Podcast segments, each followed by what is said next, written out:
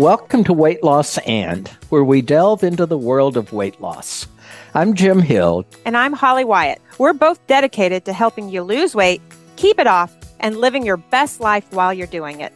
Indeed, we now realize successful weight loss combines the science and art of medicine, knowing what to do and why you will do it. Yes, the and allows us to talk about all the other stuff that makes your journey so much bigger, better, and exciting. Ready for the and factor? Let's dive in. Here we go. Welcome to Weight Loss and Holly. I am really excited about today's episode. Oh, I am too. There is so many questions out there circulating about these new weight loss medications. You can't go anywhere. You can't, social media, commercials, there's a song about them. So many questions out there. They're everywhere.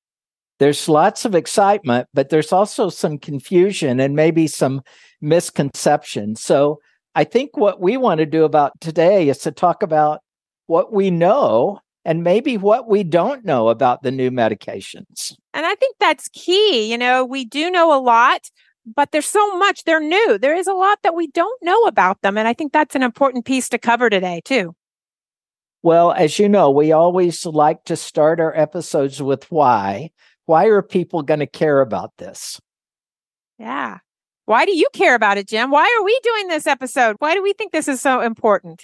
I think these new medications represent a major leap forward in weight management. Let me preface that by saying they're not the magic bullet, they're not the end all be all, but for the first time, we have tools that help many people achieve or nearly achieve their weight loss goals. That's why I'm excited. We have powerful new tools. I think we don't quite yet know exactly how to use those tools.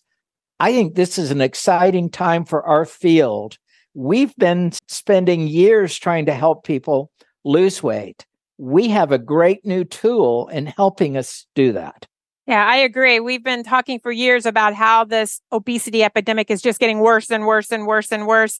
And we really haven't had enough tools, right? We need more tools. And finally, we have a medication that I think can produce weight loss in the amounts that's going to move the needle. Like you said, that can maybe even we'll see reverse this epidemic. Could we, you know, could this possibly help us not continue to grow in terms of more and more people, you know, either in that overweight or obese category. So I think that's the exciting piece. This really may be something that's going to reverse that epidemic. That's why I think I like to talk about them. And I think from an individual's point of view, this may be a tool that can really help people who have struggled for a very long time.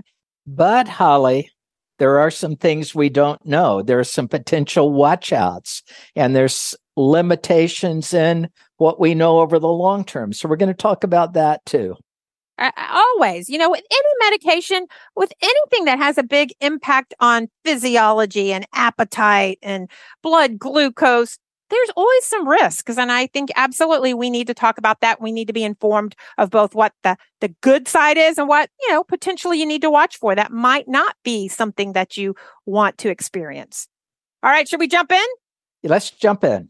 All right. So I think the first thing is what are these new drugs? There's all these names. I get I even get confused. There's what with the multiple names. What are the, what are the drugs that we're talking about? Okay, let's go through. And number 1, I want a job as naming these drugs because whoever names these drugs, I don't know. I, I don't know where you come up with these names, but let's simplify it. We're going to talk about two major classes of drugs, okay?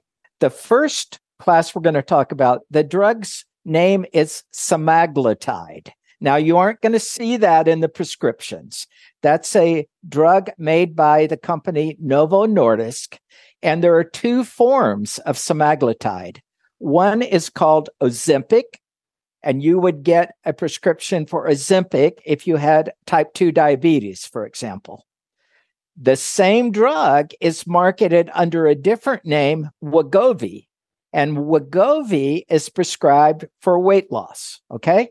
Two different names, the same drug.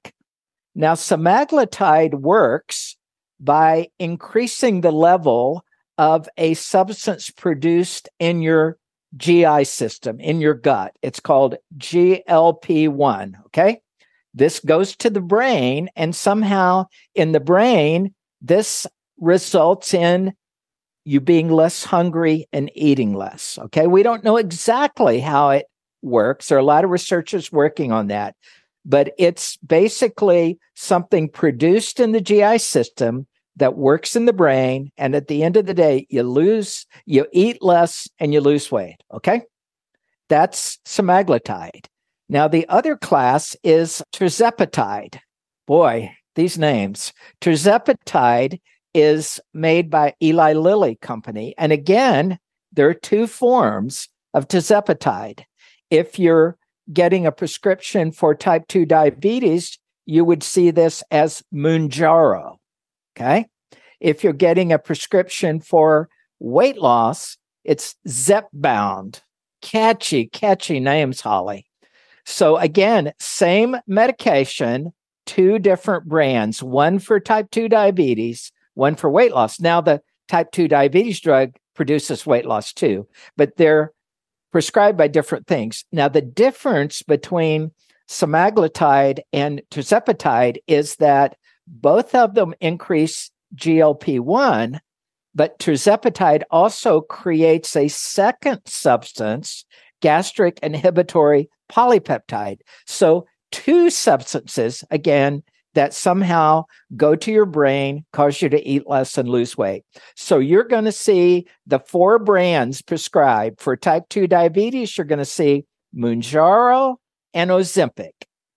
For weight loss, you're going to see Wegovy and Zepbound. Is that perfectly clear? Oh yeah, really clear. And and I think we're just starting. This combination. So you see this drug now, which has GLP-1 and GIP, which are two gut hormones produced in the gut that we think have impact in the brain, but not really sure. I will tell you that. But we know that the outcome is to, you know, have increased satiety, not eat as much food. But you're going to start seeing combinations. So there's going to be all different kinds of names that come out.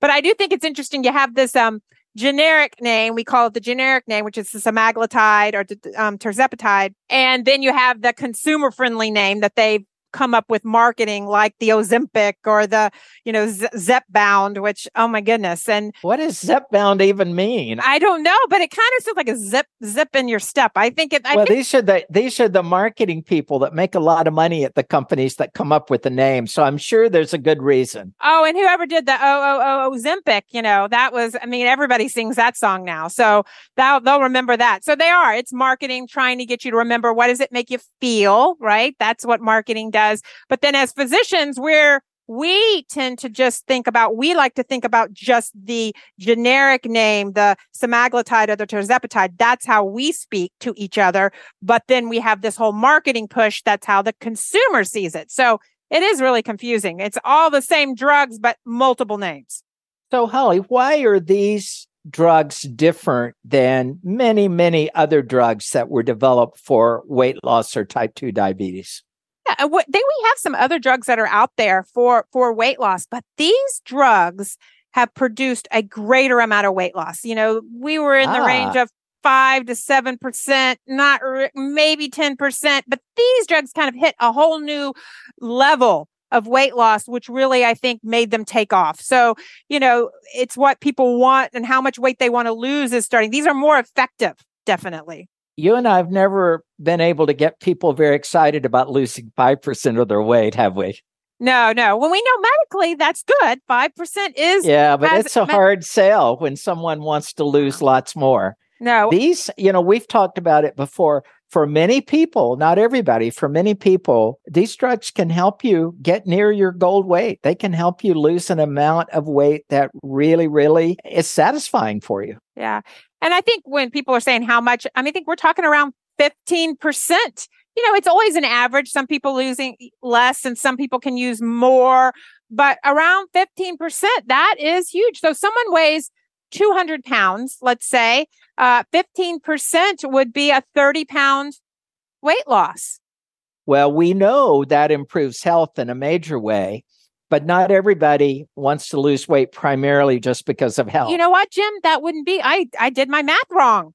Oh my goodness, I'm so used to a 200 would be a 30 pound. Is that what I said? pound. A 30 it said pound. that. Oh, okay. said that. 30 pounds. So 30 pounds really, we know it improves your metabolic health, but also makes you look a lot better. Well, and that's that's important to some people. And And- that's okay. You know, I argue about that. The only reason to lose weight is not to just improve metabolic health. Obviously, that's a good reason. I think it's perfectly fine for people to want to lose weight to look better and feel better. Yeah, yeah, I agree. I think that you know, no one. that- That's your right, right? You get to you get to choose why you want to lose weight. Now we know there is a benefit to weight loss, especially when you lose weight from a you know from excess body weight. But I think the reasons are you know we we don't have we it didn't have to all be about your health. Definitely. So, who are these drugs for? Or maybe a better way is to say, who are they not for? Well, these drugs are prescribed for people who have a body mass index that's over 30. And that's is a way that we kind of gauge weight and height. And it allows us to say, who do we think would have a benefit from this medication? And if you want to get your body mass index, just Google body mass index and you can, it asks you for your height and weight and it'll calculate it for you. Yeah, which is a whole nother story we got to talk about. Is that the best way to do it? But that's how we do it. So if you have a body mass index greater than 30, then you might be appropriate to consider these medications or a body mass index of 27 and have what we call a comorbidity. So you have type 2 diabetes or you have high blood pressure or high um, cholesterol levels or something like that, cardiovascular disease. Then even at a lower body mass index, you can consider using these drugs. That's what who they're indicated for. That's what the FDA has approved them for, for people with body mass indexes in that range. So who are they not for? If your body mass index is 25, technically you are not supposed to be using these medications when we talk to the, you know, the FDA, Unless you're, uh, unless you live in Hollywood, right? unless Then you live in. Hollywood or a lot of places. It seems to be that people are using these even when they don't necessarily have that body mass index that's in that elevated overweight or obese. And the reason is that, right, all these medications have potential downsides, and you really don't want to use them in people that don't really need to use them. Agree. We don't know for sure. We're always trying to balance the risk and the benefit, you know, and we know that when you have a body mass index that's 30, that there is a risk for having that body mass index or having that much body fat. We're willing to take a little bit of a risk on a drug. There's always some risk. So we're already at a risk because you have an elevated body fat. We're willing to take a risk on a drug. BMI of 25, ah, you're not at that much risk. So, what are it. the risks? What what sorts of things might? Uh, what are the side effects? What are the potential negatives taking these medications? So these medications, we've done some clinical trials, and so have you know have, have seen these. The majority of the side effects are gastrointestinal, meaning GI. So there's nausea and vomiting and diarrhea. You titrate them up slowly so you can tolerate them, but there are some people who can't tolerate them at all, and when they're on them, that continues, and it just isn't a good drug for them. So GI effects, as you might expect, may get better over time. Um, but that can be definitely a risk. That's something that you, you want to think about. Um, low blood sugar, if you're on a medication, another diabetes medication, when you combine it with this, you can have low, low blood sugar. That's a potential risk. There are some kidney and gallbladder problems and pancreatitis, but these drugs were pretty well accepted, pretty well, didn't have a ton of side effects, really. In in my experience, if you can get thirty pounds of weight loss, you can work through some some GI side effects, right?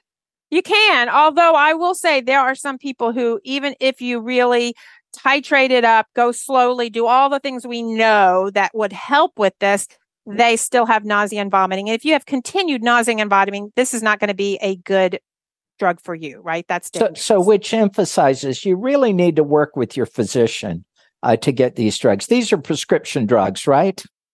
They're prescription. Um, they're injectable. You need to titrate them. There are potential side effects. You definitely need to work with a healthcare provider uh, to be able to get the maximum results and to do it the safest way possible, for sure. You know, and and uh, you know me, I'm on social media all day long, and I see all these ads. Works like Ozempic or works like Mounjaro. Should people be leery of those things? Yeah, I would. I think that anytime you're taking a a medication that has this much potential to help you, there's also that risk factor. And you want to make sure you're getting the right thing and that the, the test, you're being monitored. You really need to be monitored on these drugs. So I would stay away from that. I would get the real deal. I would definitely talk to my healthcare professional about this. So, Jim, the other question is, though, that I get is okay, I want to be, I want to take this medication. How long do I have to take it? Ah, now there's a really interesting question. So, one model that a lot of people espouse is well, it's like blood pressure medications. You take it the rest of your life. What do you think about that? Well, I understand that. And I understand it's a chronic condition and it makes perfect sense to me. And when I treat somebody with type 2 diabetes, I don't expect them, I put them on medication. They're on medication for the rest of their life unless something changes drastically. Um, same thing with blood pressure. It's a chronic disease. You wouldn't expect it to work if you stop taking the medication. So I get it, but I don't think that's the way most people are thinking about this. They're thinking about, let me take the drug, let me lose the weight, and then I'm going to stop the drug. Well, what happens when you do that? We have some information about that from the clinical trials of people that stop, right? Yeah. So if we look at the data, when you stop the medication, as you might expect, the weight you regain the weight, the weight comes back. Um, so that's something to think about when you start this. I think a lot of people think, I'll just get the weight off.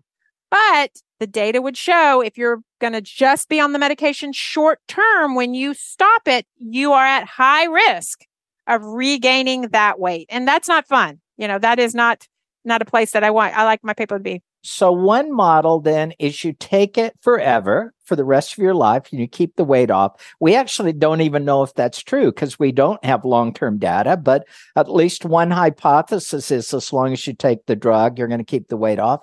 Are there alternatives? Are there different ways of thinking about losing weight with the drug, but not taking it forever? You know, I think you can think about it, but we don't have data at this point to support it. But I would like to think about it. If you take the drug, get the weight off, and have really made some lifestyle changes, you've increased that physical activity, especially. You have really worked on some dietary changes that you can um, continue.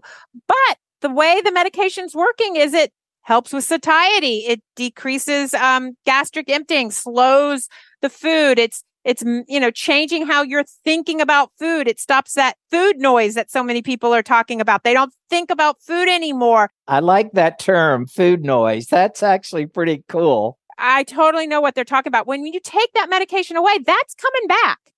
That that's been gone. But we get, as you know, we're getting more and more people coming to us saying, I took the drugs, I lost weight, I love it, but I want to get off the drugs, but I don't want to gain the weight back.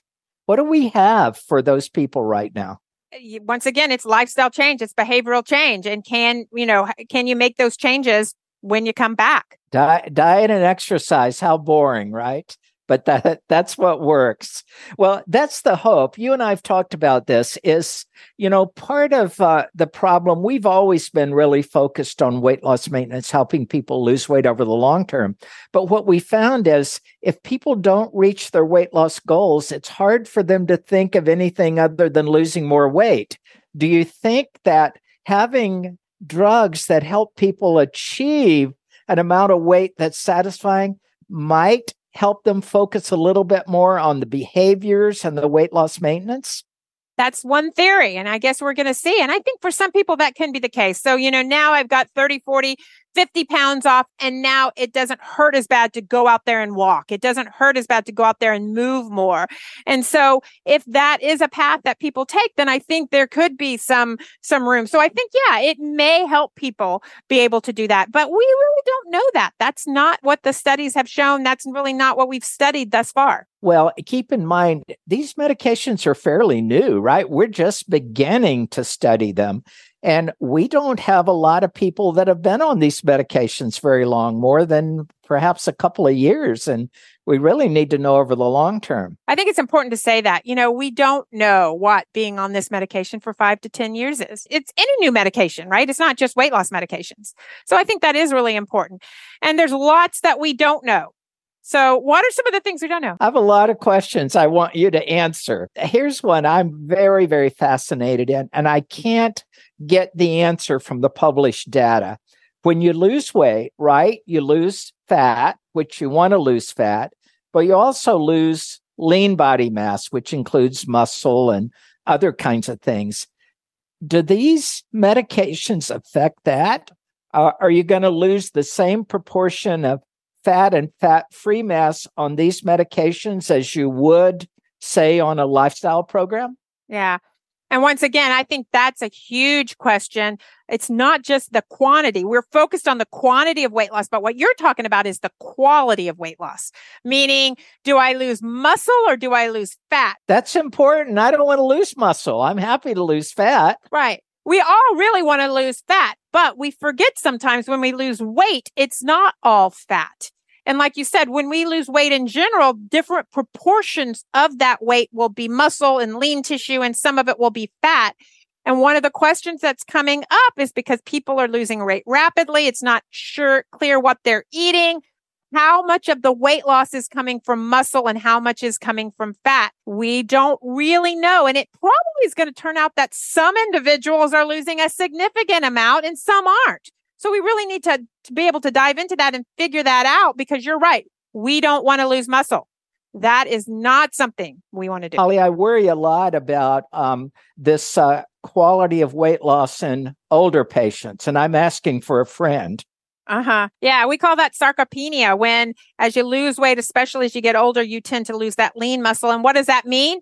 It means your metabolic rate goes down. And it also means functionally, you're not going to be able to do the things you want to do. You know, it's kind of funny. You're probably losing weight because you want to go out there and be more active and be able to hike and do, you know, do different things. And then if you lose muscle, you may not be able to do that. You really want to protect that muscle. So it might be that in some people, quality of weight loss is perfectly fine, but for others, we might want to be careful. I think that's I think that's very likely. We don't know, but I think that's very likely. Like anything, it's probably going to be individual, and certain groups or certain people will experience uh, different different amounts of fat loss versus lean muscle loss. So, what about the location of weight loss? Do we know anything about if you lose fat, where the fat comes from. You know, there's central fat, there's peripheral fat, there's upper body, lower body. You know, we would love to lose it from the midsection and from a, from a metabolic standpoint, from a, from a health standpoint. We tend to think that the, the fat that's in the middle part of your, of your body where your waist is, like if you have a large waist circumference, you've got a lot of this visceral fat or internal fat. That's where we would really like it to come from, from a health standpoint, but we can't pick it. And that's what with any type of weight loss, people are like, Oh, I want it to come up here. And I'm like, I have spot reduction, not possible. And I think it's the same thing with this. It's coming off in multiple places. I know a lot of people have talked about they're losing weight and we've seen it in some of the pictures on social media in their face. So they're talking about the loss of facial fat and how that looks. Um, but you can't choose. The, the body decides where the fat is coming off. Gosh, Holly, I have so many questions, but we don't have unlimited time. So let me ask a couple more. Does insurance cover these drugs? Are pretty expensive, as I understand. Yeah, so some insurance does cover it, some is not. It's changing. I think more and more insurances, I'm hoping, will cover it. I also want to just point out, though, sometimes I've seen insurance cover it for a short period and then suddenly they don't cover it. That can be a problem too, because you do need to think about this as long term. So insurance coverage, um, I don't know what you're seeing, Jim, but I think we're got some of it, but not at, not everybody, and they are expensive. Well, here's the issue. I read an article in, I don't know, Forbes or one of those places that predicted that in the US, 100 million people could be on these medications. If I'm an insurance company, that makes me a little bit concerned.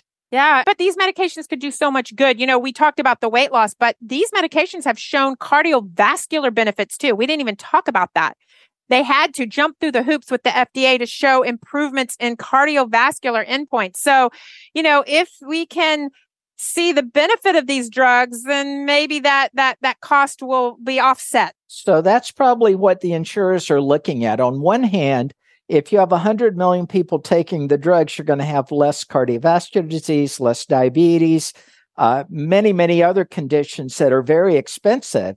And so perhaps the costs of the medications are well worth it down the road in terms of the savings of the of the other health costs. I, I, think that's what they're thinking. I hope that's what they're thinking. I mean, I think there has to be some investment, but we hope there's a return on the investment in terms of better health and lower cost from that aspect. So, if you're on these drugs, Holly, what should you eat? Well, that is another really good question. And what are people eating?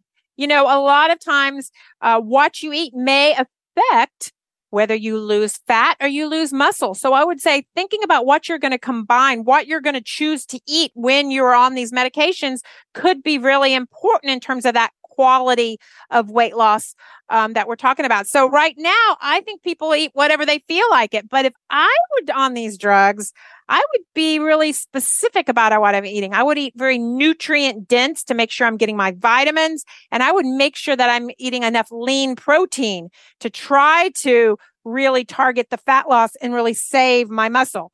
But I don't think we know that either. That's another thing that we don't know you know, I've read some stuff uh, about the fact that the food industry and the restaurant industry needs to be concerned about this because at the end of the day, again, if you have 100 million people eating less than they are today, that could change the whole face of our food industry.